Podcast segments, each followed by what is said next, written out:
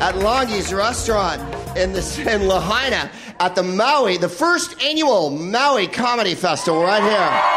In Maui in the most beautiful of all the non contiguous states, Hawaii, that fabulous archipelago that's the farthest flung landmass in the entire universe. There's nothing on our big green earth that's as far away from land as this place is right now. And by that I mean there's very little connection to civilization here in any way. This show was supposed to start at 7. It is now 8:55, ladies and gentlemen, because we're on Hawaii time. It's not like manana in Hawaii. It's like manyever, is when it's never, ever going to happen here. People are so not bothered. Every day the sun comes up and it's glorious. And every night the moon comes up and you swoon. And every day the trade winds blow and you're intoxicated with your own majesty in this unbelievable limpid landscape of iridescent hues of green and opal and the ocean surging all the time and the foam breaking and the brine in the air. It's like living on a sex pod in the middle of nowhere with Starbucks and Bubba Gump. That's the American part of it. America should have no part of any, any islands, really, because the first thing we do is put a McDonald's up. Yesterday, uh, we were flew in from uh, Los Angeles, which is a place on the mainland. And uh, as I've said before on the show, Hollywood's not a city, it's an idea held simultaneously by a million assholes. And we was flying in on United, and uh, uh, they were playing a series of ads before we landed, and one of them was for McDonald's in Hawaii, and it said local flavor. And I was like, for real? So you walk into the McDonald's and there's a barefoot dude with a dead pig in the front or whatever. Some guy's got a marlin hanging inside. Someone offers you some ice and shit. Is it that kind of local flavor at the McDonald's here? You walk in. I'd like the Pakalolo shake. Is that available during Halloween time? I love them trying to personalize McDonald's so that it has the absolute personality of Hawaii and stuff like that. I don't think it's possible. Uh, we, to describe the room that we're in here, for people who are listening out there in Proopcast land, if you're shivering uh, in a hovel in Liechtenstein tonight, let me describe this room to you. Uh, we're in a place where the tropical trade wind is literally blowing behind my back against a horrible plastic drop that they've made. I, I, can't describe. The logo of the Maui Comedy Festival is a palm tree uh, because they didn't want anyone to be confused. If it was in New York, it would have been the Empire State Building or an apple. If it was in Paris, it would have been a woman's uncrossed legs. But because we're in Maui, it's a, it's a palm tree, but it's in silhouette. And to show that it's Hawaii, um, one of the corporate sponsors on the logo here, on the, on the drop behind me, is what I'm describing, um, has been tied poorly to the palm tree. This is on the corporate logo that we're using here. That indicates that it's Hawaii. What you can't see is that there's a chicken running behind there, and a tire swing, and a dead car up on blocks, and a barefoot lady selling fruit out of a bag. You can't see that part on the Hawaiian logo here, but let me assure you that this is taking place in Hawaii. Behind me is a window. All around me, we're in what can only be described as a faux plantation Django Unleashed style room here, where there's uh, swirling ceiling fans beating down the effervescent trade winds upon us to offer some cooling in these hot and uh, wildly temperate climes. Uh, there's open windows out onto the street, uh, and on below, uh, across the street, torches lighting the night. As my wife and I uh, sat in the back with my girlfriend and her boyfriend, we couldn't help but notice the unbelievable scintillating sunset and the Isle of Lanai, one of the archipelago uh, of the Hawaiian Islands here, just no- north of us, west of us, north, West? My, my directions are all fucked up. I just got in from LA. Like I'd be able to orient myself anyway. What am I, Captain Bloody Cook and shit? Really? There's a set list up here. Am I supposed to introduce all this too? Oh, this the, it's the show on after me. Uh, in any case, there's open windows there, and the island of Lanai uh, is right behind us here, and uh, you could see the sun uh, set behind it. And the island uh, turned into a, a wildly undulating uh, lob and, and, and uh, iridescent, and then it disappeared completely into the utter pitch blackness that the night consumed it by, and every star burst through the firmament like an affirmation that the Almighty is looking down on each of our souls here. So it's, a, it's quite a night for comedy and jazz like that. Yeah, someone just yelled, heavy, man. Yeah, this isn't like Cheech and Chong. There's content and shit, man.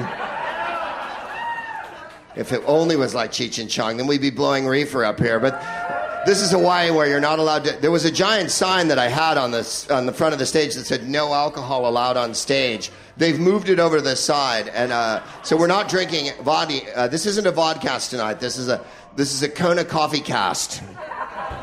And if you believe that, I adore you.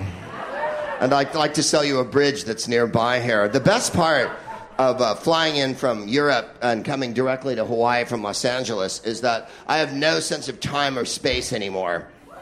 Uh, we woke up at uh, five in the, uh, two nights ago. We woke up at three in the morning. Sit down. Um, today we woke. Oh yeah, I can see everyone in this room, and I know what you're doing. Um, we, uh, we woke up uh, like 5 in the morning this morning, which was awesome. So we went down to the beach. Uh, we're staying at a hotel here. I can't remember the name of it. Uh, it's the Corporate White People Positive Revenue Flow Experience Hotel. It's located next to the Fat White People from the Mainland Hotel. There wasn't that many fat people on our plane. Usually there's lots of fat people coming to Hawaii, which is awesome because then you get to Hawaii and everyone here is fatter than they are on the fucking mainland. So you can hide in the herd here. Uh, in any case, uh, we're, we're, uh, there was a beach at our hotel, and we went down to the beach. And, and, then I went and got coffee. There's a little Starbucks at our hotel, and it was $77 for two lattes and a croissant. And then I knew I was in paradise. That's the thing. Like, you know, you are in paradise because the weather is abjectly fucking fantastic every goddamn minute of every goddamn day. Unless there's a hurricane or a hideous volcano nearby or some world ending event like Pacific Rim, a giant monster forms out of the bottom of the sea and climbs onto Maui.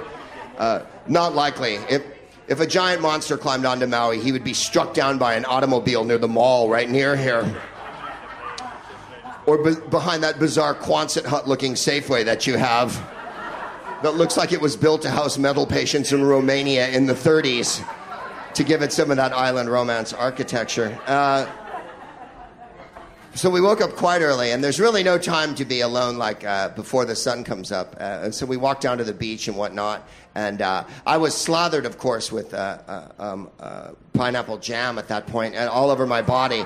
And I laid on the ground and let the birds peck it off for a couple of hours because that's the way I like to commune with nature. then, after our $77 Starbucks, we we were invited to a blessing on the island here, which was a, an extraordinary experience. We went out to uh, the Ritz Carlton, which is the holiest part of the island.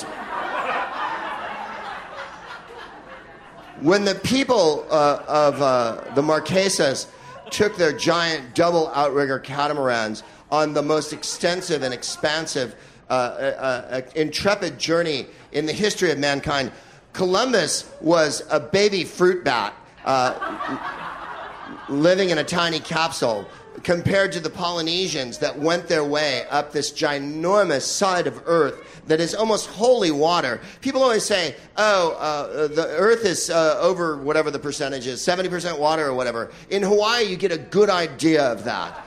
Uh, on the flying here, on the flying away, whichever direction you go, there is nothing but water. Uh, the unimaginable journey that they made in these outriggers with some pigs and some chickens gathering water on the dew, uh, as dew on the mast and, and carrying it in gourds is got to be the most impressive feat of navigation in the history of mankind. Uh, you can talk about all the Spanish explorers all you like. They had boats in stainless steel, and for all we know, iPods made of brass. And iPhones made out of astrolabes and whatnot. But uh, the, the, Polynesians who came here had nothing but guile and the unbelievable tenacity uh, that guides each moment of their lives. Uh, In any case, uh, the Ritz Carlton saw fit to build a giant resort near the water here. And my understanding is that Maui, of all the islands, one was the capital of the kingdom for ages, but also there was a path. Uh, unlike the other seven in the archipelago, that went all the way around and circum, uh, uh, uh what do you call it? Circumnavigated the uh, the entire uh, T of the island. It, of course, is broken up now by golf courses and white people fun. Um, such is the way of the world. Uh, uh, but once upon a time, so we were taken to the Ritz Carlton and we were uh, brought to a car park. And uh, we were met by a couple of Hawaiians who uh, told us their names. And one had the traditional Hawaiian name of Clifford. And the other one was Jennifer. The, it is totally awesome. And so we, we were taken into the holy ground, into the burial ground. Evidently, the Ritz Carlton had built uh, on this burial ground. Uh, and you know what? I'm sure it was an honest mistake. The thing is, about giant corporations. They care about history and sanctity more than any other things in the world. I, I think you'll find Chevron and Monsanto and the Ritz Carlton Corporation, they have you in mind. Like McDonald's, local flavor is what we're going for here. And if I crush a couple skulls of your ancestors, you know what? There's a dude who's going to be wearing unspeakable shorts and fucking golf shoes that enjoys himself later on his way to uh, going back and raping society for all the money with a series of flummoxing, horrible financial deals that he performs back on the mainland. But the point is this let's not get too cynical.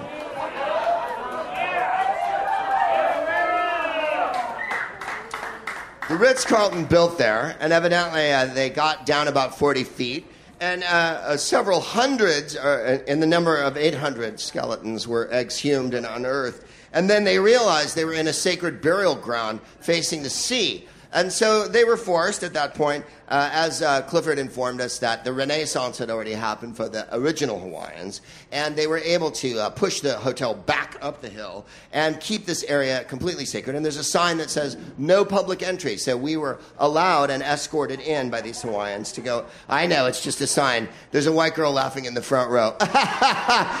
Signs are but a scutcheon. I pay no attention to them at all. For instance, earlier in the day, there was a sign that said, Don't take meth all fucking day, but I did it anyway.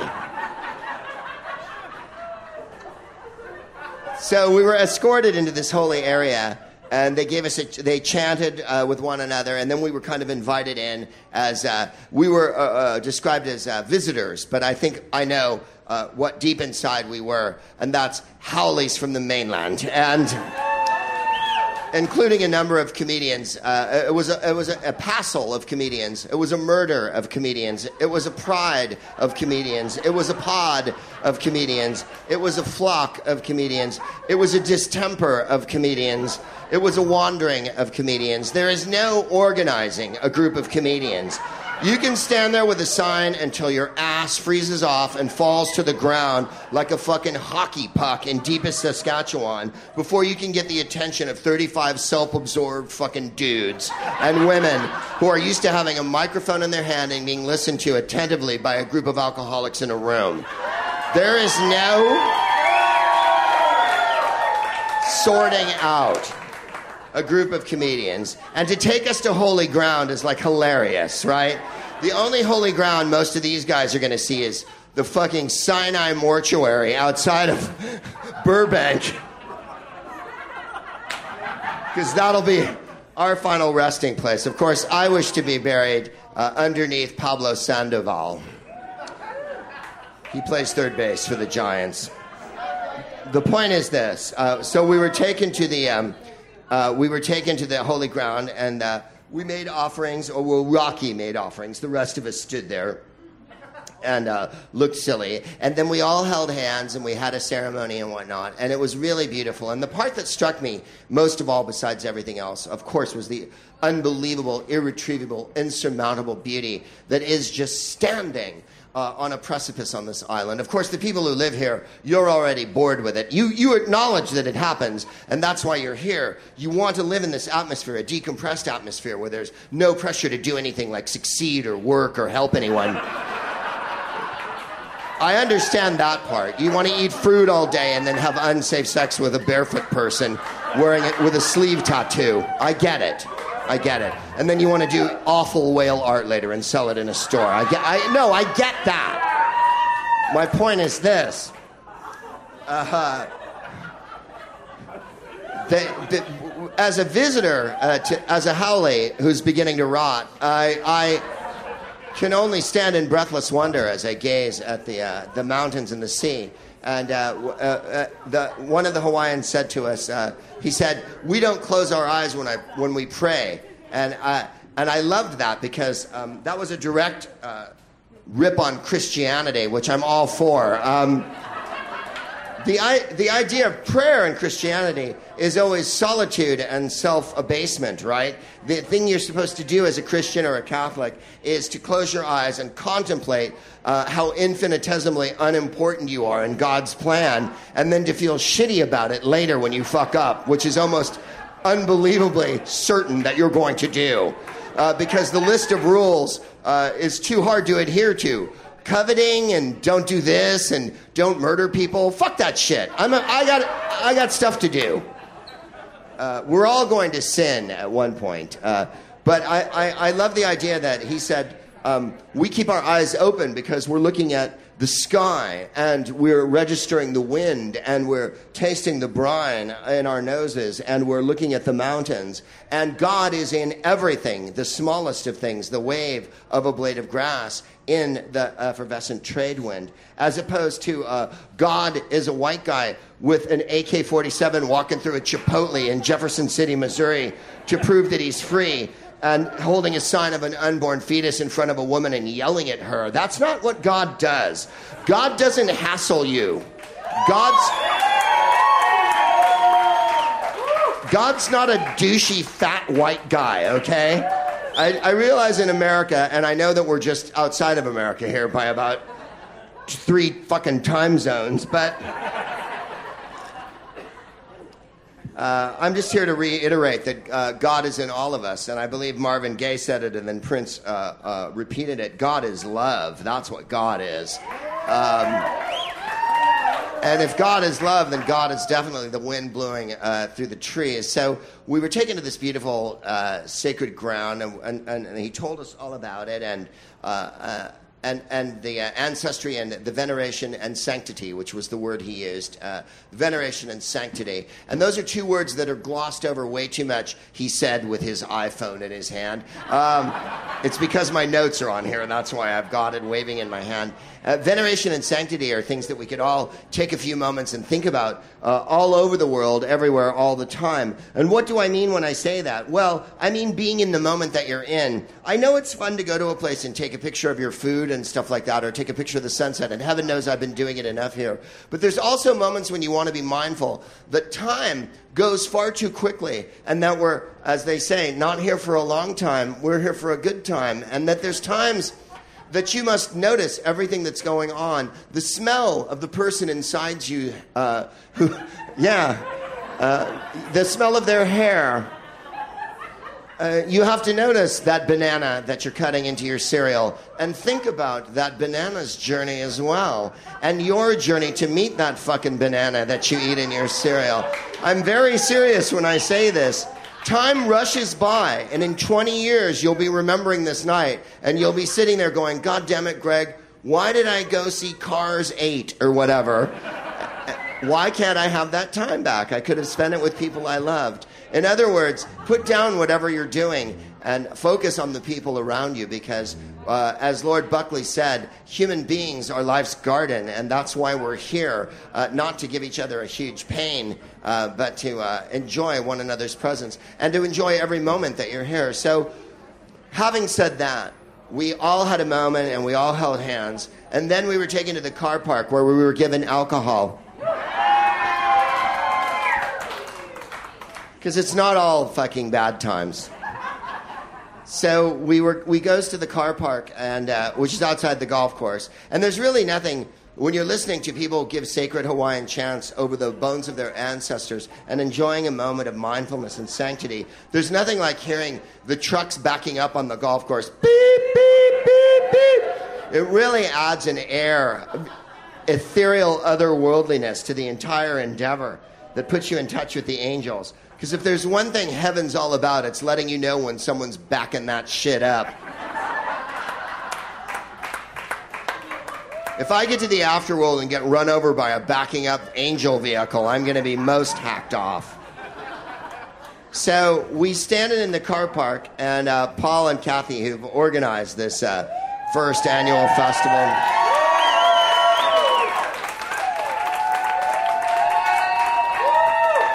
And I, I should have known that every human being in this room would be friends and relatives with them. because no one who works at the corporate revenue flow fat white people hotel that I'm staying at seems to be aware that there's a comedy festival going on. I've been asked 50 times what I'm doing here. I'm a comedian. Look at me. I'm wearing a suit on an island. What the fuck do you think I'm doing here? And tonight, they, they said to us at the hotel, where, where are you off to? And we went, Longhi's. And they went, good choice. And I thought, you think I'm going to have pasta, but I'm not. I'm going to spin pasta out of the universe. So uh, we goes to the car park, and uh, uh, we're all given a heaping tot of mimosa, which, as you know, is uh, the most important drink of breakfast. Breakfast is the most important meal of the morning, and the most important alcoholic drink you can have is the one you have at breakfast because it sets the tone for the entire day. A lot of people will have a beer when they get up. I'm not in that crowd. I'm more of a codeine, a reefer, and a mimosa because I find a little electric poo-ha, a little barbiturate, and a little alcohol gets me right where I need to be. I want to be like Doris Day facing the rising sun. Just blonde hair and teeth and ready to crack off a fucking song and have an ass that doesn't quit. A lot of you young people are like, who's Doris Day? On the ride home, you can Google it. Yes, there's other things that exist outside of your lifetime, and many of them are way important than anything you're ever going to do. And Doris Day is one of them. She was 90 years old last year, and she's eternal. Uh, so we're all given alcohol, and then we're, t- so we're told, now we're going to go down to what is called the vortex. And I was like, I thought I was in the vortex. I was at the LAX United Terminal where the urinals smell like a bus station in Cupertino, California in 1946. It's just a horrible situation. Although they've improved the United Terminal somewhat, they tore out the croissant stand. When was the last time you wanted a wrap or a croissant? And uh, in any case, uh, they, they put in some better restaurants there, but the, the, bathrooms are still unspeakably vile. They really are like a bus station in, in Sacramento, California. And um, in any case, uh, we were taken down to the vortex, and they said this is the jumping off point between this world, the corporeal, uh, material world that we're all living in now, and the ether world, the next world, the one that we walk onto when we leave uh, this form and uh, take another form. Hey, drunk chick at the bar, shut the fuck up! Yeah, it's my show, my show. Don't flip me off, I'll fucking put my dick upside your head. Oh, yeah, I told you this wasn't a stand up show. There's no chatting. This goes out all over the world. This is wildly important. I don't mind if you talk, but really. Can't you do that with your friends at any douchebag bar on this douchebag street and douchebag line and shit like that? Surely Señor Frogs has a fucking stool open and whatnot.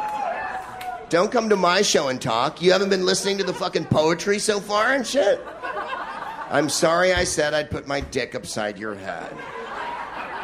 I'd put the spirit of my ancestors' dick upside your head.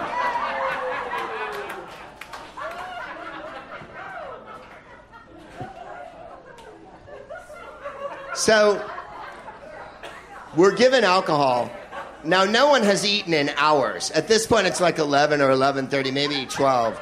No one's even had breakfast because if I know anything about comedians, I know that no one ordered room service in the whole fucking hotel, and that all these comedians have gone down to Starbucks and had half of a blueberry muffin and a one seventeen dollar latte. So we've we've been already we've been out in the sun for hours, which uh, I'm not ready to take at all. I don't I don't take the sun that well. I mean, I'm not like Pippi Longstocking. I don't turn bright purple or whatever. Pippi Longstocking was a Scandinavian character with a very light complexion. I don't have red hair. As I'm, what is I'm saying?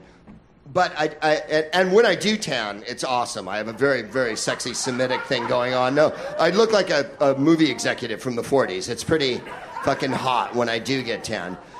But what I was afraid of this morning was the lack of food, the marijuana, and the drink, and the sun was going to make me pass out like Bridge on the River Kwai in front of everyone while they were doing the chanting. And that, they'd be going like, and I'd be like, mm, and come up with like dirt on my face. And they'd be like, Are you okay, Greg? And I'm like, Fucking fine, man. This is the best.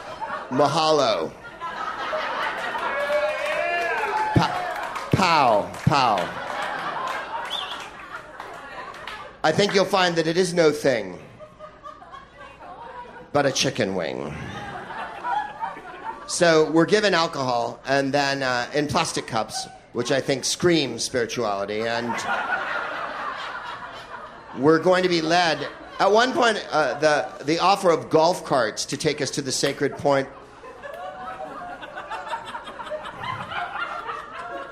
As to, to, to misquote Flann O'Brien, the author, uh, who says in the book, um, uh, The Swim at Two Birds. No, which book is it? God damn it. Jennifer, which, oh, the, the Laughing Police. Which book is this? With the Flann O'Brien. He says, I didn't know much about the afterworld, but I knew that you didn't get there in a lift, right? I, I don't know much about the jumping off point, the vortex to the ether world, but I know that you don't get there in a golf cart.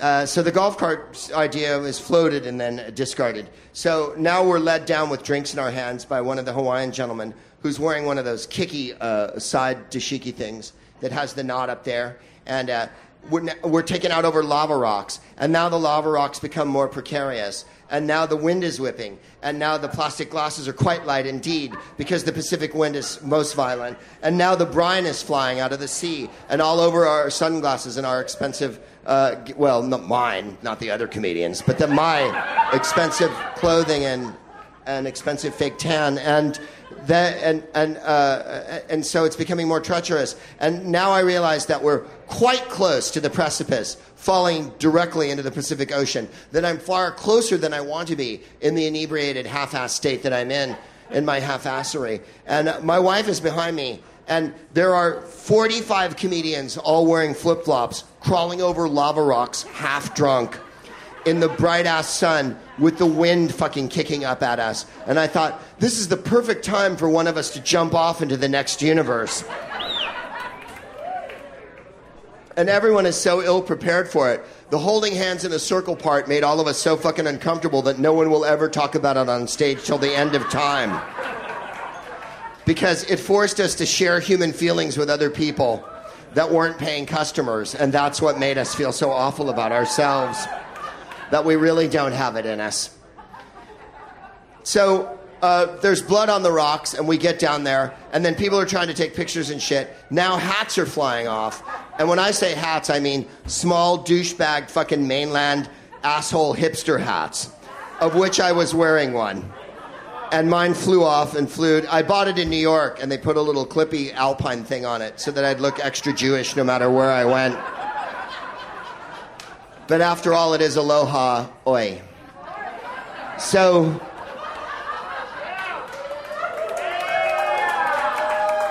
There's comics all over the rocks. There's carnage everywhere.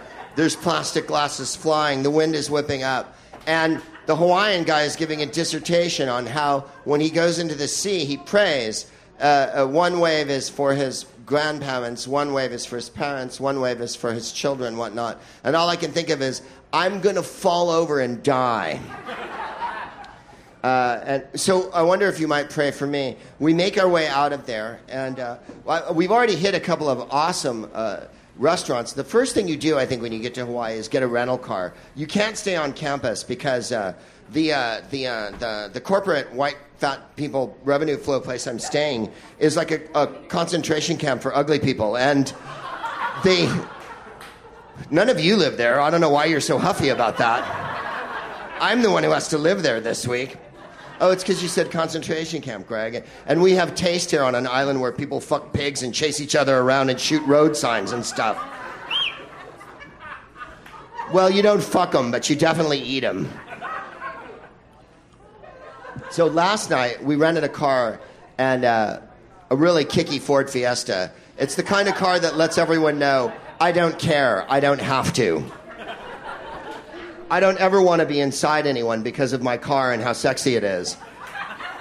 I want my car to look like a Jetsons episode, like I've just landed from another planet in the smallest thing of all time that has no hood and no back. It's like a smart car, except it's not smart. And by the way, nothing works on Ford products. I don't know if you're driving a Ford. They're not a sponsor of this show, so I don't care at all. Um, the air conditioner goes up to four who decided on four? How about infinite? That's what I want on air conditioning.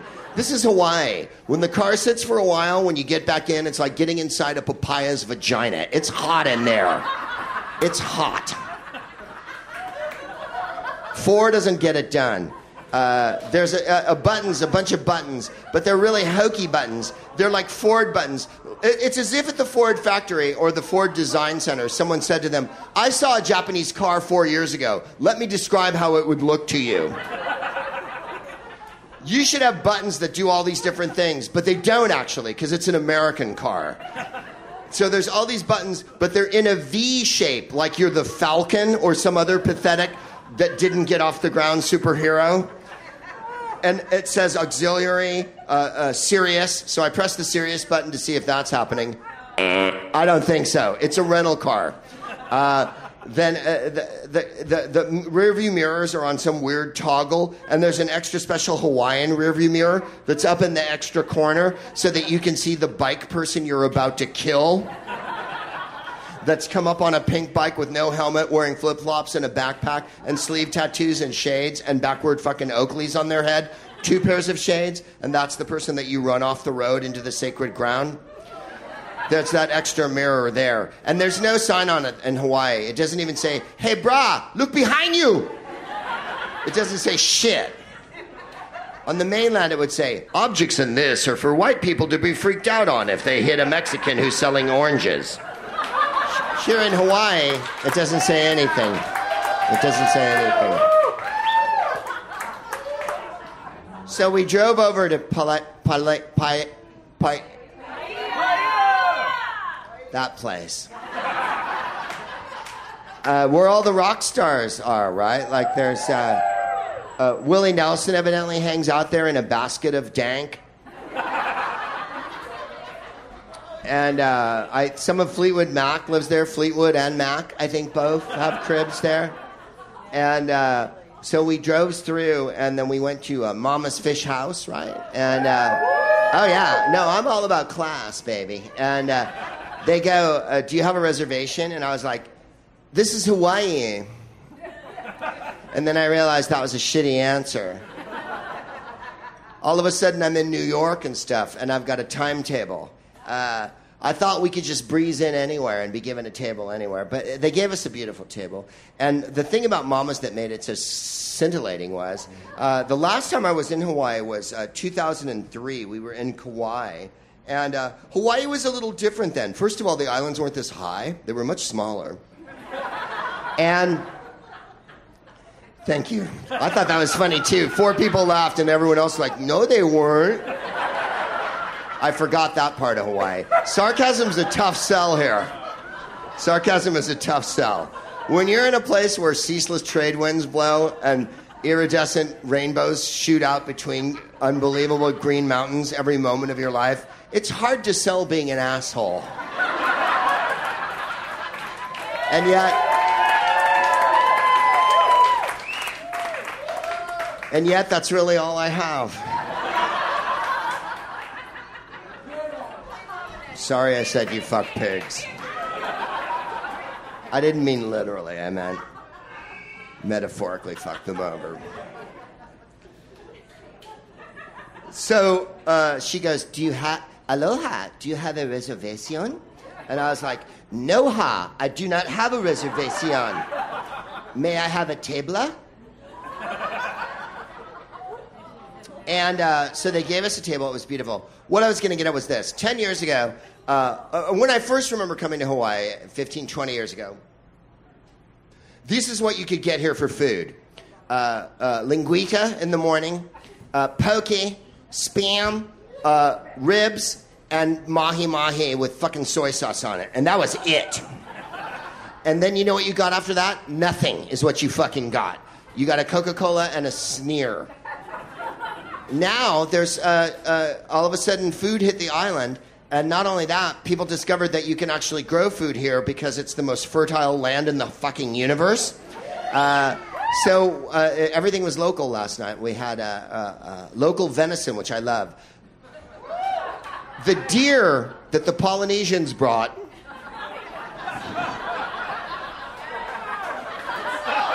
If there's one thing I know about an outrigger canoe, is that there's a deer compartment in the back.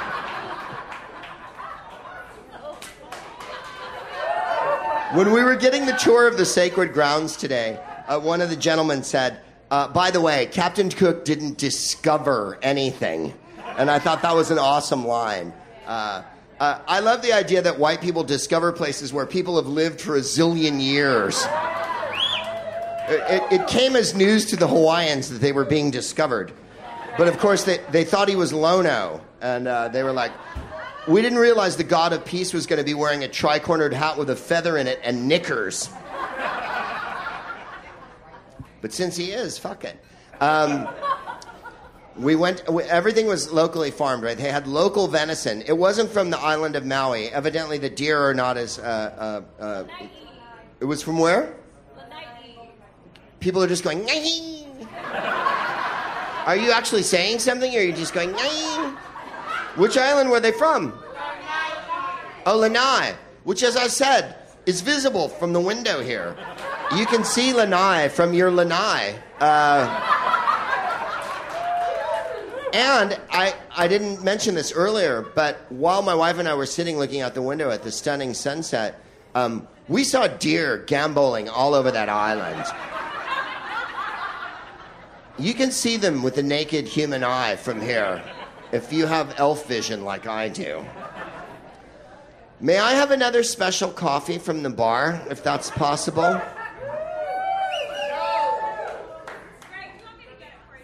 Uh, you know what? I don't care who gets it. If you form a human chain to the Isle of Lanai and get me a, a jug of venison, I'll be happy. I really will.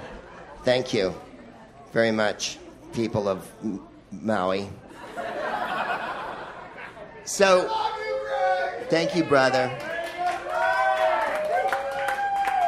And I you, bro. So we orders dinner, and it's fabulous. The uh, the not only was the venison local, which I insist upon, by the way. If I'm eating in a restaurant and there's venison on the menu, and I'm like, "Where's this venison from?" and they're like, "That venison is from 50 miles away," I'm like, "No, I need local venison." Uh, so uh, we, uh, we we had that, and then we had octopus, and the waiter or the per- server rather uh, described. Thank you very much, Mark. I really appreciate that. Very kind. Thank you, Mark. Mark's been most useful tonight uh, and most helpful, and I appreciate that, Mark. You're very welcome, Greg. Mark lives downstairs here in the ABC market, right down here. You'll find him in between the overpriced macadamia nuts and the unspeakable t-shirts. He's on aisle four. Or, oh, in Hawaiian, aisle. This is the island where people sound like they started to say something, thought better of it, and then forgot all the consonants.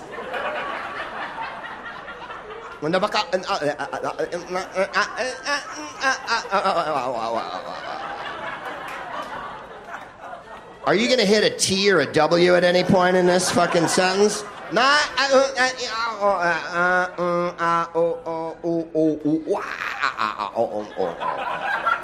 oh, oh, oh, oh, oh, oh, la, la, la, oh, la, la, la, la, la, la, la, la, la, la, la, la. What would you people do without L's on this island? So, we uh, we orders, and uh, it was local octopus. And I don't, I mean local. Obviously, all octopi are local when you think about it. Um, really, octopi don't swirl around. They're in the ocean right near you. In any case, the, the server said to us, uh, the fisherman comes in and he, um, he, he catches the octopus right off the shore. And that he has to carry them in a bag, or carry them. He lets them float in a bag behind him some uh, 10 uh, yards because, uh, and this is how he put it, and this is so Hawaiian, because of, and he went like this. For those of you listening in Proopcast land who are taking care of children right now, for those of you children who are listening in a blanket fort out there in Proopcast land, for those of you listening in Vodcast land to this special CoffeeCast episode, I was making the Hawaiian movement for a shark. He didn't say the word shark because evidently you don't do that. He said he, puts them in a bag about 30 feet behind him because of like that. And we were like, yeah, got it. When we were driving over here tonight, there was a dude behind me in a truck, and all of a sudden I was like, whoa. And then I realized. Uh, so that's very exciting. So my wife, Jennifer, put it succinctly when she said, So people are dying to provide us with our, uh, our appetizers. Not, or risking death, rather. She didn't say they were dying, she said they were risking death. And everyone's gone all quiet again, kind of like the concentration camp joke earlier. I don't require that people risk their life for an appetizer, but it certainly made the appetizer more exciting. And I'll tell you one thing charred octopus is not to be trifled with in any way. Charred octopus is to be respected. And another thing, it's not just for breakfast anymore, it's anytime, any place. And then we had, um, uh, Jennifer had uh, Papio, and I had um, deep sea snapper. There was a Hawaiian name that went for it, but I can't remember what it was now. He said it's it's called what what? No, okay. Now we've got dueling bullshit out here. Someone went, it's called Ma, and another guy went, it's Paga Paga. Is there any fishermen here in the audience? Is it? If not, I will make you a fisher of men. It's called Paga Paga? Oh, oh, Paga Paga? That's, you know what? That's, that's a Frankie Valli song from the 70s. That's not, that's not an actual fish name. Oh, Paga Paga. Well, I had that. And what I love about Hawaiian cuisine is if you went to Greece or, or uh, if you went to Italy, they uh, at, a, at, a, fancy restaurant in Milan, they'd cover it in cheese and stuff like that, because all anti-Semitic cultures cover everything in cheese. And if you went to, or they put ham on everything. If you've ever been to Germany or Austria and you order food, it's like we put ham on it. Yeah, I know. I know what you did. I know what you fucking did.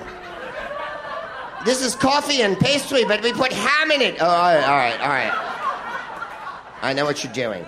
These are bacon-filled ham clusters with bacon. Yes. They are the superior bacon rolls. I get it.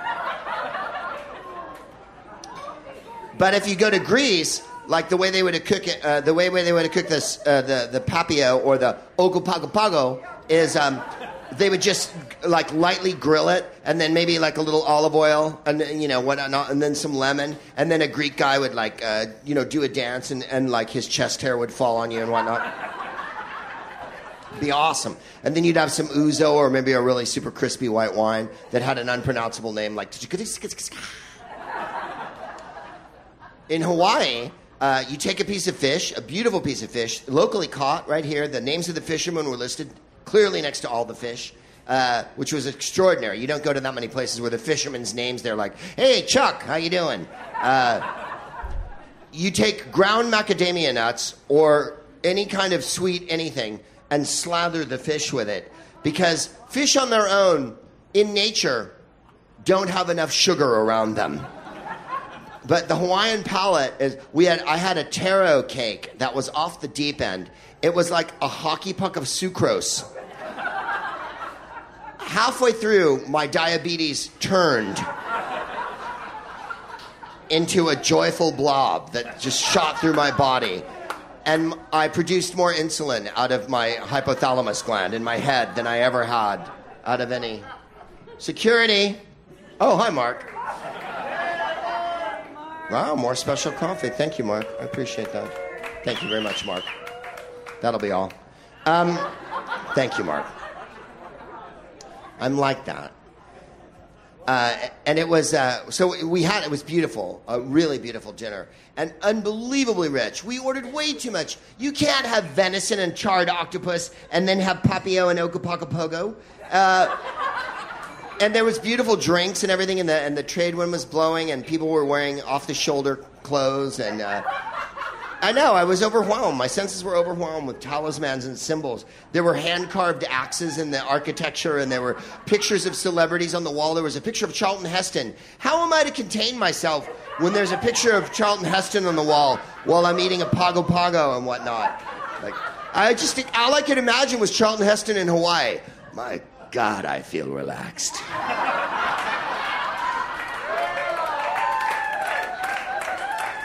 I'd like to smoke some Pakalolo. Get your hands off me, you damn dirty ape. My wife will have the papio. I'll have the charred octopus.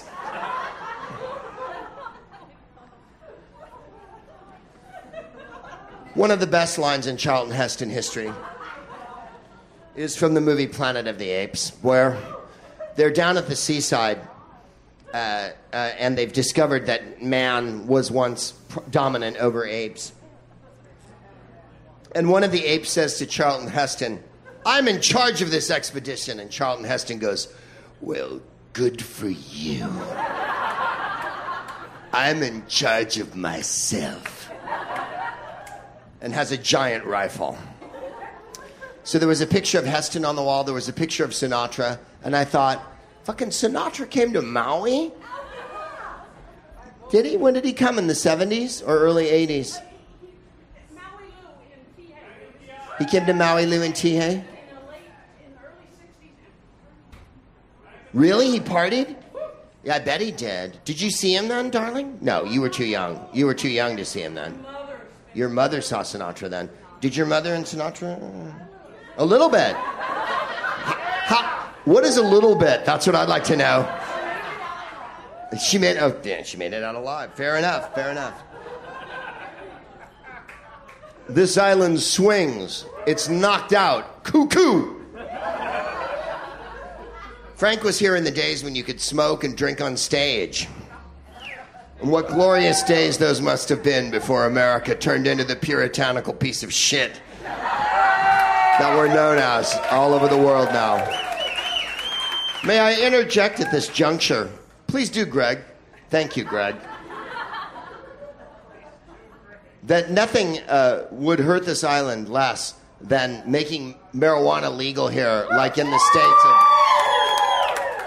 I was recently in Washington State, and uh, I purchased marijuana legally uh, there, and uh, it was exhilarating.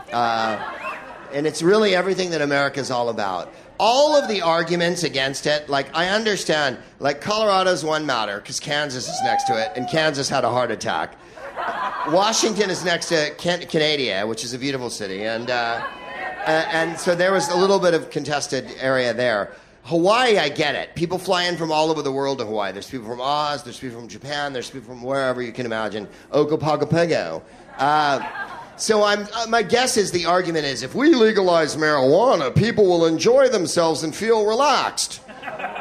and then they won't drink as much and spend money on shit they don't need. Uh, I feel like uh, this state would, should be really at the forefront of uh, legalization of marijuana. One, because this island itself is known for some of the most comestible of all uh, of the Jimmy Jack. And Secondly, what would be wrong with Japanese tourists taking some weed back to their uh, their uh, archipelago? If there's one thing Japan needs, it's to smoke a fucking joint. I mean, I adore Japan. I think their culture is magnificent. But it's a very methy, cigarette oriented alcohol, get on a subway and fight with other people. Fucking relaxing. I mean, you know, let's, let's be honest. So, in any case, uh, uh, we, we had uh, dinner there and it was sensation. And then today uh, we were going to go back to pa- Paella and uh, pa- how do you say it? Paella. That didn't help. Paella. Really? Because it's spelled P A. Oh, and someone just went, don't worry about how it's spelled. You're in Hawaii, brah. The spelling doesn't match the pronunciation. Uh, we went and st- we were going to go to Paella, but the, uh, and this is going to sound. Stop. I'm willfully mispronouncing it, Hawaii, okay? I'm never going to pronounce it the right way the rest of the night, so stop correcting me right now. I was in Sweden last week. I mispronounced everything. You'll hear it later. When we were in Paella, I fucking. Shut it! Look, if you come to Los Angeles and say San Bernardino or whatever, I'm not going to freak out, okay? And I won't care at all. If you say Anaheim, I'm not going to I'm not going to lose my shit. I'm going to be like, say it how you want to say it. If I was MC Hammer, I'd say, play how you want to play. To make a long story longer, we was going to go to lunch in Paella today, and we it was but the traffic and this is going to sound insipid completely insipid because i was talking about it with rob the stage manager. If you live in los angeles there's one thing you can be guaranteed of. After four or five days in hawaii and i've begun to relax and i've had enough drink and i've had enough everything and this, i've had enough sun and i've had enough you know $50 starbucks uh, uh, eventually you be- become relaxed here. And then you go back to LA, you get back from the airport, you get in your car, and you drive 20 yards, and someone passes you on the right and tries to kill you. And then you realize LA is a series of little fucking horrible psychological wins. And that's how people measure their lives in Hollywood. Whereas people in Hawaii have no truck with that at all. There is no winning at any point in Hawaii. You're simply here. And if a car cuts in front of you, you're like, wow, that car cut in front of me. And if you cut in front of someone, you're like, sorry, brah, I didn't mean to cut in front of you, but that's what happened. There's a lot more humanity at stake here, is what I'm getting at. And in LA, the question is always, where are you in such a hurry to go? Because now we've gotten to the next light. Uh, in any case, we didn't go all the way to Paella today. We stayed here in Lahaina and we went to a place called Star Noodle up the road. Have people been there? Have I lost your attention completely at this point? Have we broken it? Okay, all right. I have no. I just touched something on my phone, and Willie Nelson came up out of nowhere. I hate smartphones. That is, I know I love Willie Nelson, but I have no idea how Willie Nelson came up on my phone. Um, there we go. Cock. Uh, so we went to Star Noodle and had uh, uh, the pork bun there. And the pork bun's not like a regular Chinese pork bun that you get, where there's little chunks of pork inside and they're all red because they've been dyed within an inch of their life. It was a giant slab of pork with a bun kind of cut open around it and the sauce on it. And it was off the deep end. It was so unbelievably delicious uh, that I haven't eaten anything since then, except for special coffee. But I may go out later for a macadamia nut covered pizza. This reminds me of something. Uh, Hawaii is such an unbelievably gorgeous place, and yet you let people build golf courses here. Now, I understand that people like golf, white people. Uh, and when I say white people, I include all white people. And by that I mean uh, people from Africa, Europe, India, China, whatever country. What I mean by white people is a dominant paradigm, fat white guys who think the entire world revolves around them and their fucking needs every goddamn minute of the day.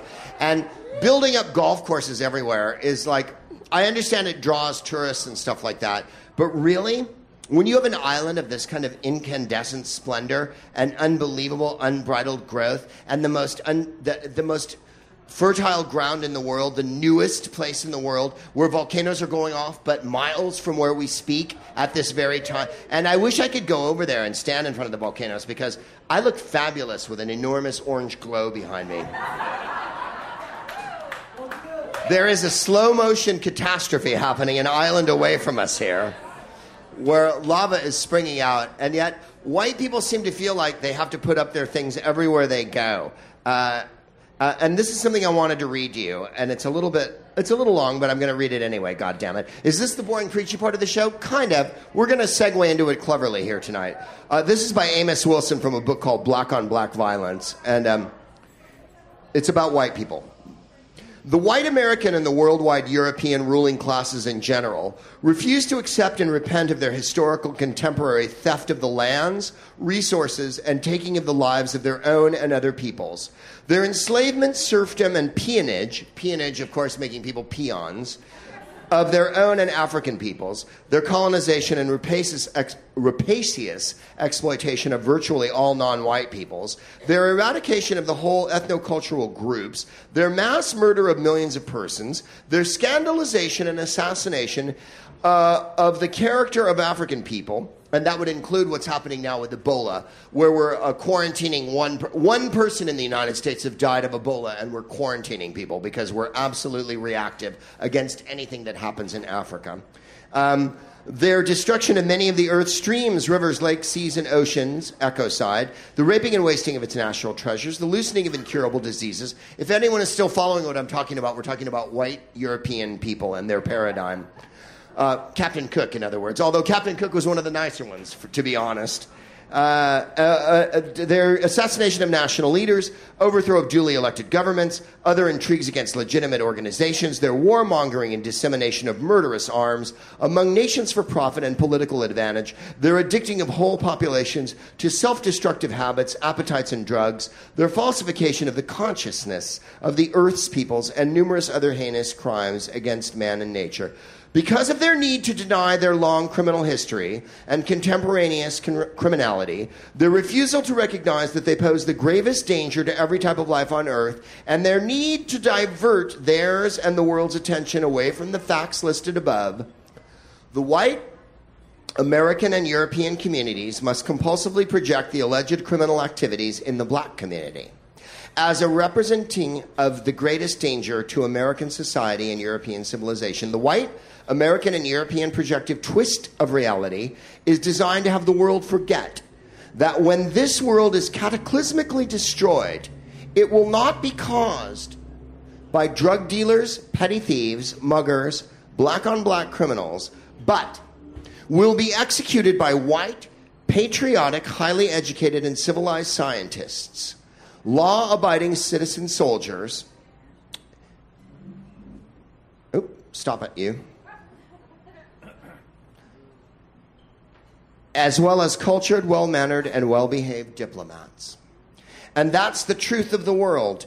Uh, when you come to Hawaii and you see it, it's absolute paradise.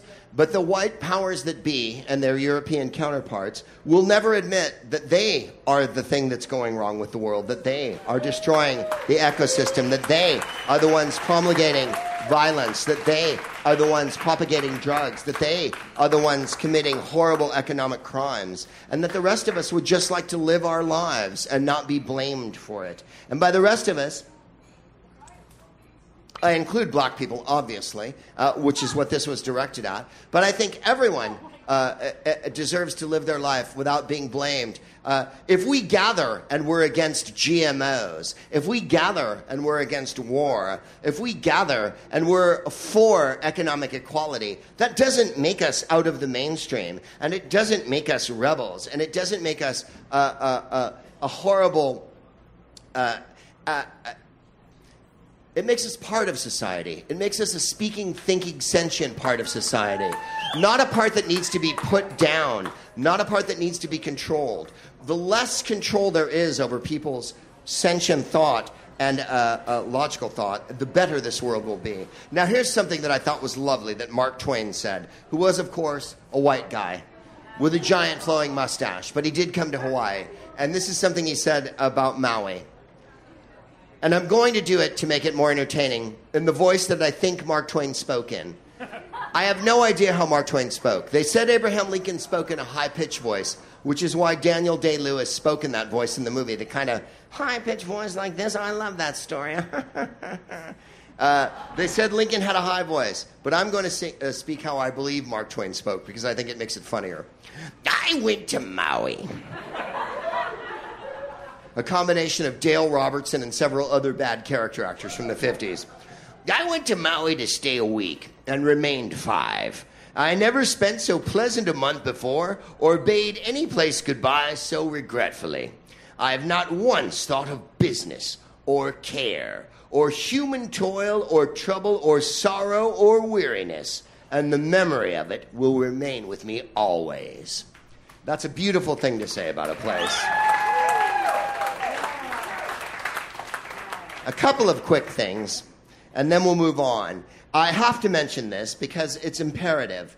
Uh, Alexander Joy Cartwright is often credited uh, with inventing the rules of baseball, which he didn't. He played for the Knickerbockers Ball Club in the 19th century, in the 1830s, in New York City. However, he came to settle here in Hawaii. Uh, Mark Twain, I believe, was even possibly introduced to him, or possibly not. In any case, the truth is this. The World Series ended last night, and the San Francisco Giants beat the Kansas City Royals in Game 7.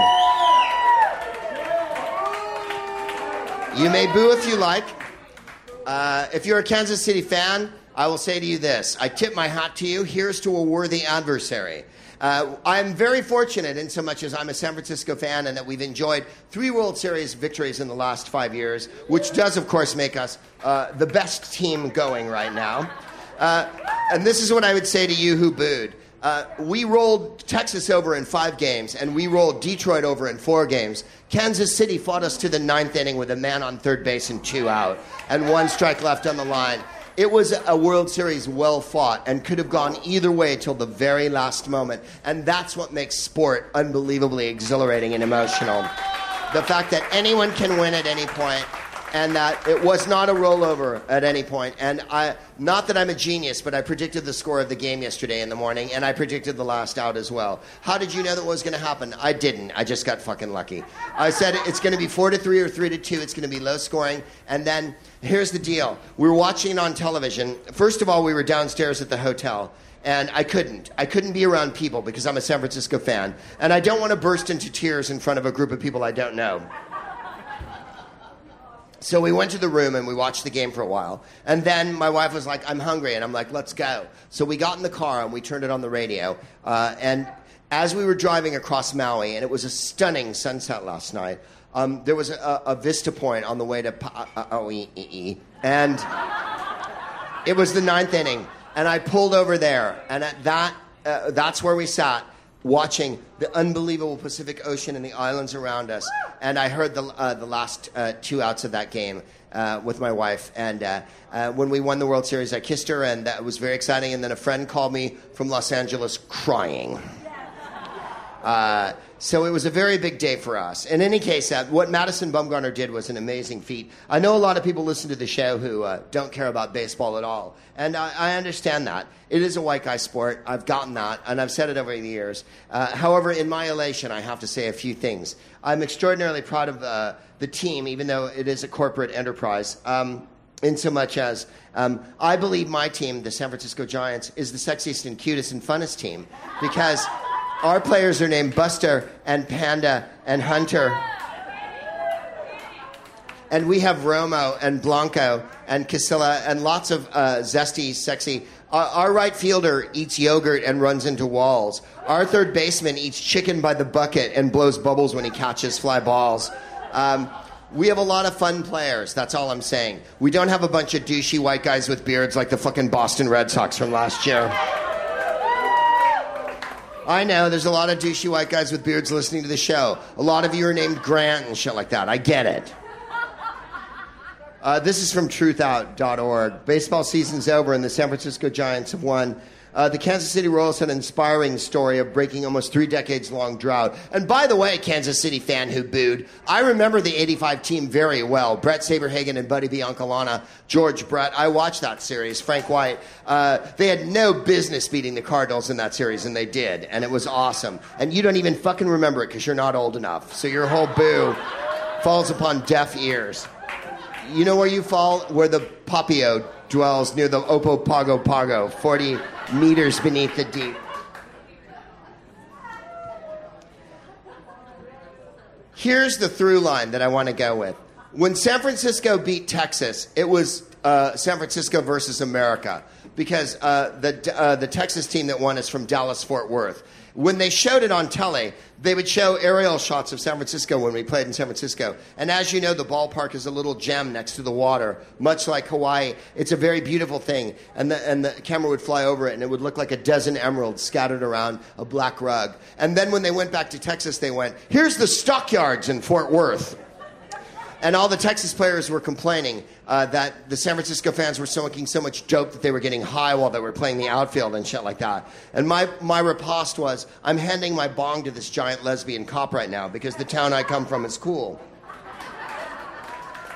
Then we beat Detroit. But no one wants to beat Detroit. Detroit's like New Orleans. Detroit's been beat up on too much by this government and by uh, the world. And you, no one roots against Detroiter. Uh, so we wanted them to win, but they weren't up to it. And then there was this one against Kansas City. And I have nothing against Kansas City. In fact, I'm going to Kansas City. Kansas City, here I come.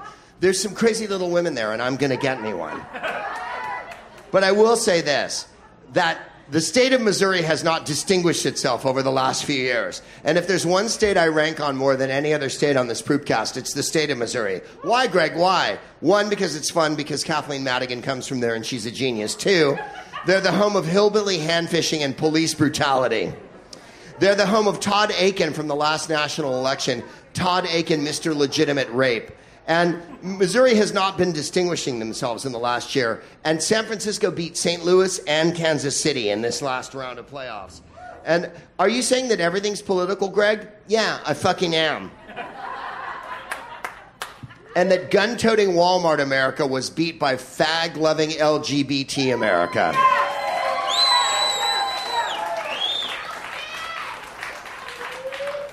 When we, uh, or I'll just read this then. Uh, you can find a silver lining. The, the, principal owner of the Giants, Charles B. Johnson, is known for his support of the conservative PAC American Crossroads. The owner of the Giants is an unsupportable right wing douchebag, and I'll just say it right now. I have no control over who owns my team. Um, he's fucked over the employees of the ballpark, and he's been an unbelievable right wing billionaire, as they all are, and he belongs in that club, and he can go fucking jump off of Pakalolo this instant. But the point is this. This is about the team and the fans. Uh, they spoke up on Ferguson. Uh, the St. Louis Cardinals uh, fans were rallying, uh, the Giants fans were rallying against police brutality and the death of Michael Brown and Ferguson, uh, a suburb of St. Louis. Um, there were St. Louis fans who sold uh, the um, um, Darren, supporting Darren Wilson t shirts. I'm not coloring all St. Louis fans that way. I'm just saying this was on Truth Out. This is just lefty shit that's for me to enjoy. The team uh, supports re- immigration reform. Immigration reform may be what the Giants are most known for, thanks to reliever Sergio Romo. Uh, Romo was born in California, gained attention for wearing a shirt that said, I just look illegal. He wore that at the last World Series parade. Um, Romo filmed a video stating his support for the DREAM Act. Know this before the World Series started, Romo, who's from California, was asked by one of the national reporters before the World Series, What country are you originally from? And he went, The United States. And that's the kind of racism that goes on all day, all the time, everywhere, and everyone knows what I'm talking about here. Uh, the stadium's an environmentalist dream, it's quite green. And in 1994, the Giants were the first Major League Baseball team to have an HIV event. We were the first team to support uh, AIDS research uh, and, and all that jazz. In any case, I want to congratulate Madison Bumgarner, who did something so extraordinary that it, I don't know that it'll ever be. Um, it might be copied, and that was this: that a um, um, he won two World Series games, and then he saved the third one. Much like uh, Orel Hershiser or Curt Schilling or uh, Bob Gibson or Bob Turley, if you want to go back to the Yankees, or Christy Mathewson, who won three games in the 1905 World Series. Uh, so, in any case, uh, thank you for your kind attention on that part of the show. Uh, I was hoping there'd be more West Coast Giants fans here tonight and a little less of the douchey Midwestern element, but there you are. Thank you. Uh, the Giants do fucking rule, and that's all there is to that. Uh, this is from the Maui News. Uh, this is from two days ago's Maui News. Yes, I read the Maui News. Uh, big agriculture spends big to counter the GMO initiative. Uh, there's a GMO initiative on the balance here, uh, G- uh, the ballot here coming up for the election. GMOs are genetically modified agricultural products Citizens against the Maui County farming ban raised more than 7.9 million to fight a general election voter initiative calling for a moratorium on genetically modified organisms. The group reports to the state campaign spending committee show. This is the front page. By the way, having read the Maui news for the last couple of days, there's more information in it than almost any paper I've read in the last few years, and I'm not kidding. The first whole section is all international and national uh, and statewide news. Um, the uh, opinion page uh, prints letters from everyone around here on a dazzling variety of topics. V- for a very small newspaper, it's uh, formidable. Believe me, you can read the New USA Today and not get this much international news. However, this is a very important issue here in Hawaii because you're an enormously important agricultural state growing not only coffee, but occasionally wine, uh, as well as uh, macadamia nuts and every manner of fruit. This is the, the paragraph I wanted to get to. Uh, the group is predominantly financed by biotechnology companies Monsanto and Dow AgroSciences, with Monsanto spending 5.1 million and Dow spending nearly 1.8 million. Blah blah blah blah. Thank you. That's exactly what my point was. My friend in the front row just yelled out, "That should tell you everything." If Monsanto and Dow are willing to spend this kind of money to defeat the initiative, you have to think to yourself, what are their motives? And as I've discussed on the show before, giant corporations only have two motives profit and growth. Your health and the health of your children is not a motive Dow and Monsanto possess. You vote how you want to vote. I would never tell you how to vote. I would only I would only uh, try to uh, uh, surmise you of some of the facts. And when you know that they've spent upwards of $8 million on an initiative in a state of this size, uh, that there's some serious money at stake, and that agribusiness is all business. All fucking business. Um, but there's no proof that genetically modified. Let me put it this way. Uh, if I queer uh, an ear of corn, uh, but isn't the history of mankind the genetic modification of various crops? Absolutely. The history of, of the Americas is the genetic modification of corn and potatoes by the indigenous people. The history of, the, of Polynesia is the genetic modification of breadfruit and taro and all of those crops uh, and all of the fruits so that people could have them more abundantly. This is not the same as that. This is scientific uh, genetic modification that we do not know the ramifications of, and that there's uh, such uh, different causes. Uh, uh, let me put it this way there's a whole uh, panoply and plethora of horrible things that can happen when you eat genetically modified food. It's not safe because corporations say it's safe. This is from Wednesday's Maui News. Creeping lava advances closer to the Pahoa homes. Uh, Pahoa, Hawaii. After weeks of slow stop and go movement, a river of asphalt black lava was less than the length of a football field from homes on the Big Island. The Big Island is Hawaii. Residents of uh, Pahoa Village, the commercial center of the island's rural Puna district, south of Hilo, have had weeks to prepare to what has been described as a slow motion disaster. That is fucking hilariously Hawaiian. If this was in California, we'd have closed the airport. In Hawaii, people are like, you better hurry up. In a couple of weeks, you're going to have to move, man.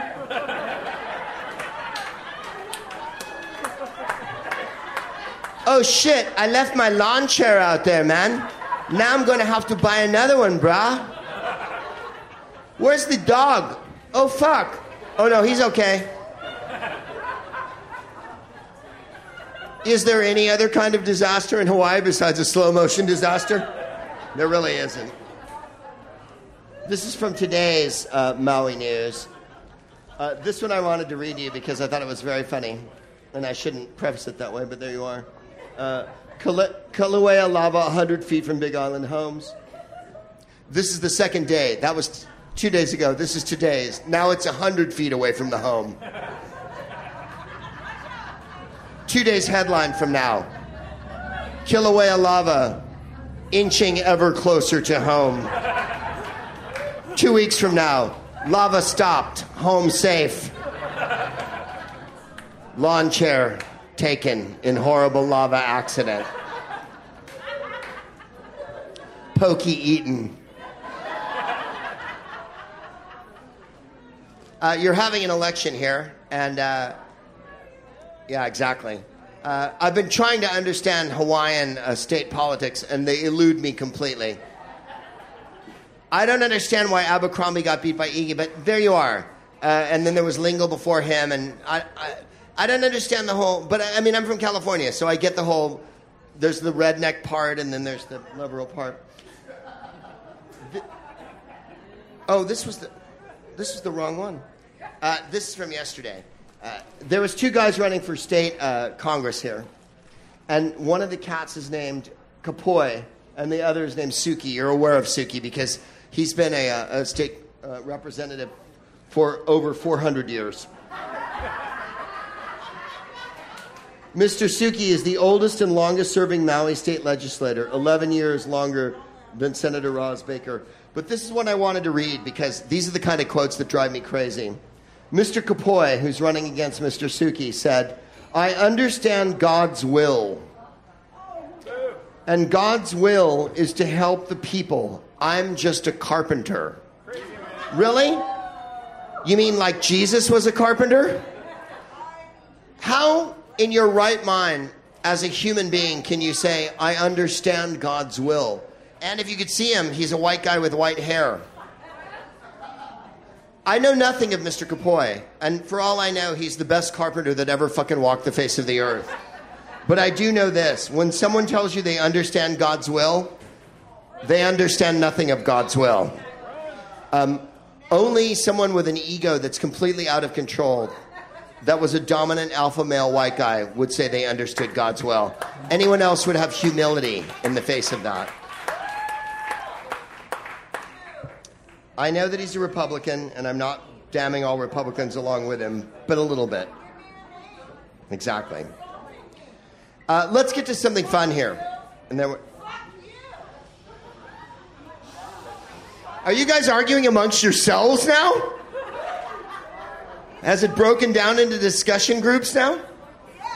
All I heard was "fuck you" from the background. Uh, fuck me? Oh. Yeah, fuck you to another person. Well done, Hawaii, for having an hour and 15 minute attention span.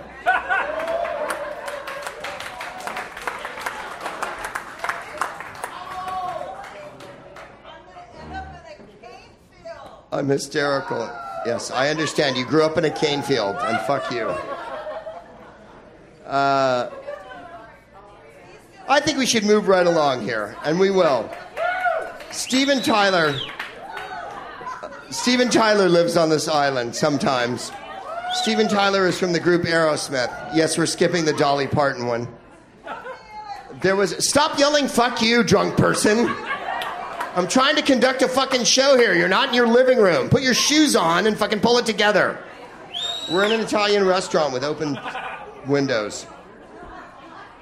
Steven Tyler evidently attends AA meetings here.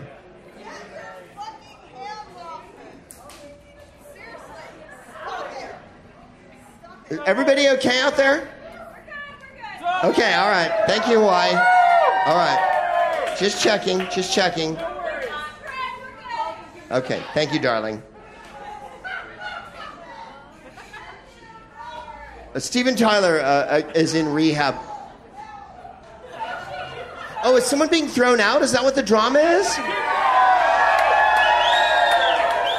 I can't see because there's a light in my eye. All I hear is every five minutes, fuck you, I was born in a cane field. I was born in a cane field too. Not sugar cane. I was born in a cocaine field. That's why I'm so peppy. Oh, someone got thrown out. That's why you guys went all quiet and we're all. Okay, everything's cool now. So what they. So when you throw someone out in Hawaii, try to understand this part. So they're in a room in Hawaii. Now they're just in Hawaii. What's the punishment? It's not like you put them in shackles and made them go to Cleveland, Ohio.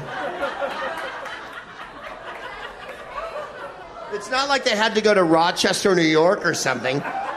The woman who's yelling, fuck you, I was born in a cane field, is now underneath the window yelling, fuck you, I was born in a cane field.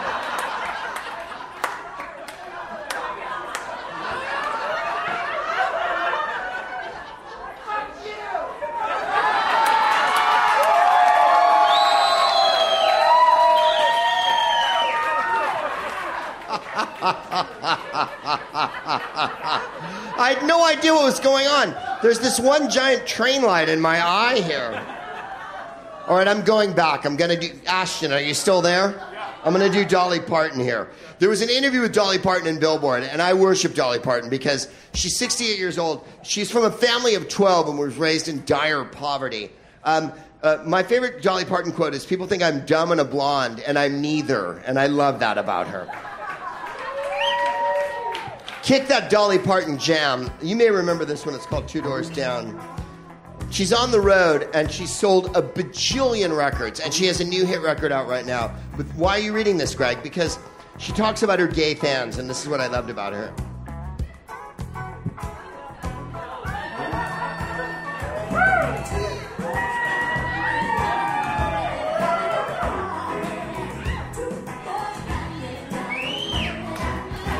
Do the white people dance.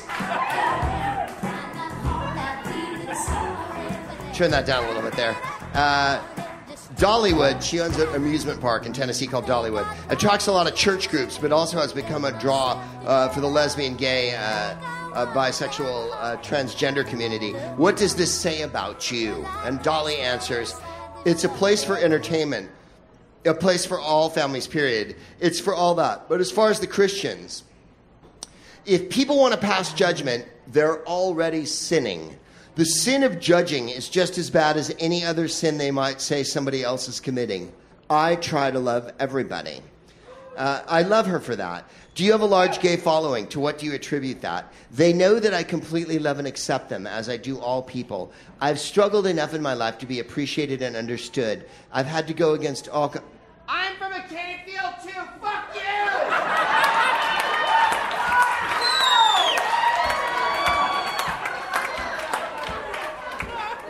Let these cane babies in?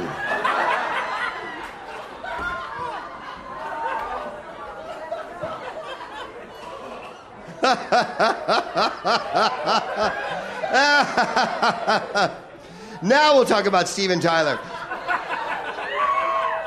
Steven Tyler gave a speech the other day at this drug meeting, which I love. And Steven Tyler's written a memoir. Uh, and, and oh my God. I saw Steven, Steven Tyler speak years ago at the Hard Rock in Kissimmee, Florida or something. They got up to give him a plaque and he got up and he went, oh, no, no, no, no. like that was. Uh, like, Mr. Tyler, here's your award. And he went, that was it. It was great. And he was wearing like an Aunt Jemima bandana. It was really fucking wild. Uh, he spoke at the 49th Maui Molokai Drug Court Program graduation. But what I wanted to read you was this because I think it's fantastic. Uh, the graduates confessed to being fans of Steven Tyler, blah, blah, blah. Listening to you guys opened up my heart, he said. Uh, he began getting high in 1964. Uh, in, by 1984, I was 126 pounds shooting cocaine, and he went to rehab. They weren't rehabs, they were mental institutions where the people sat next to me had dribble bibs. Only Steven Tyler would say dribble bib. And then this is my favorite quote in the history of rock I'm a better drug addict and alcoholic than I am a musician.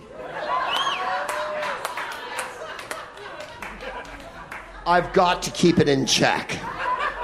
Will you please play a little Aerosmith for us right now?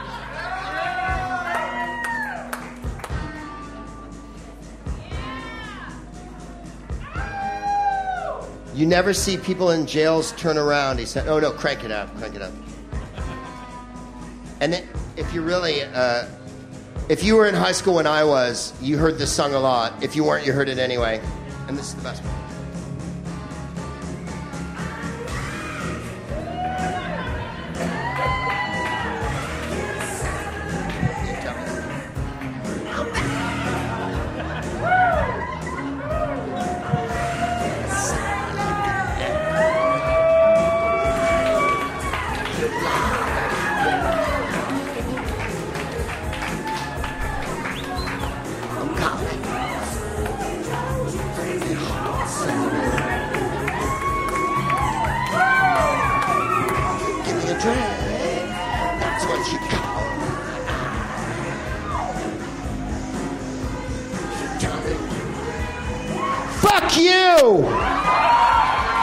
I was born in a Steven Tyler field.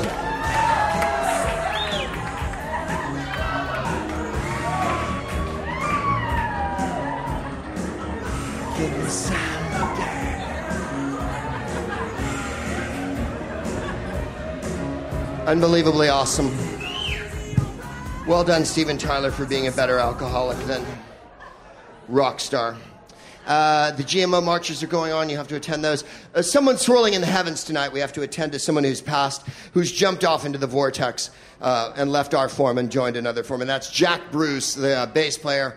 Uh, he was in every blues band ever, and he was in the group Cream. Uh, he's an astounding figure in British rock. Let's play a little of that Cream there.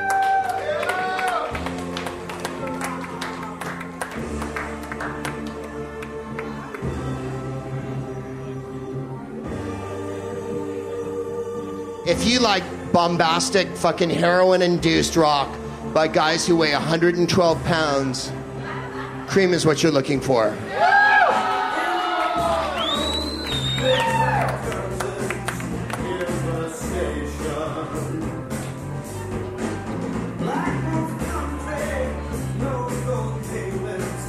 Tired starlings, tired starlings.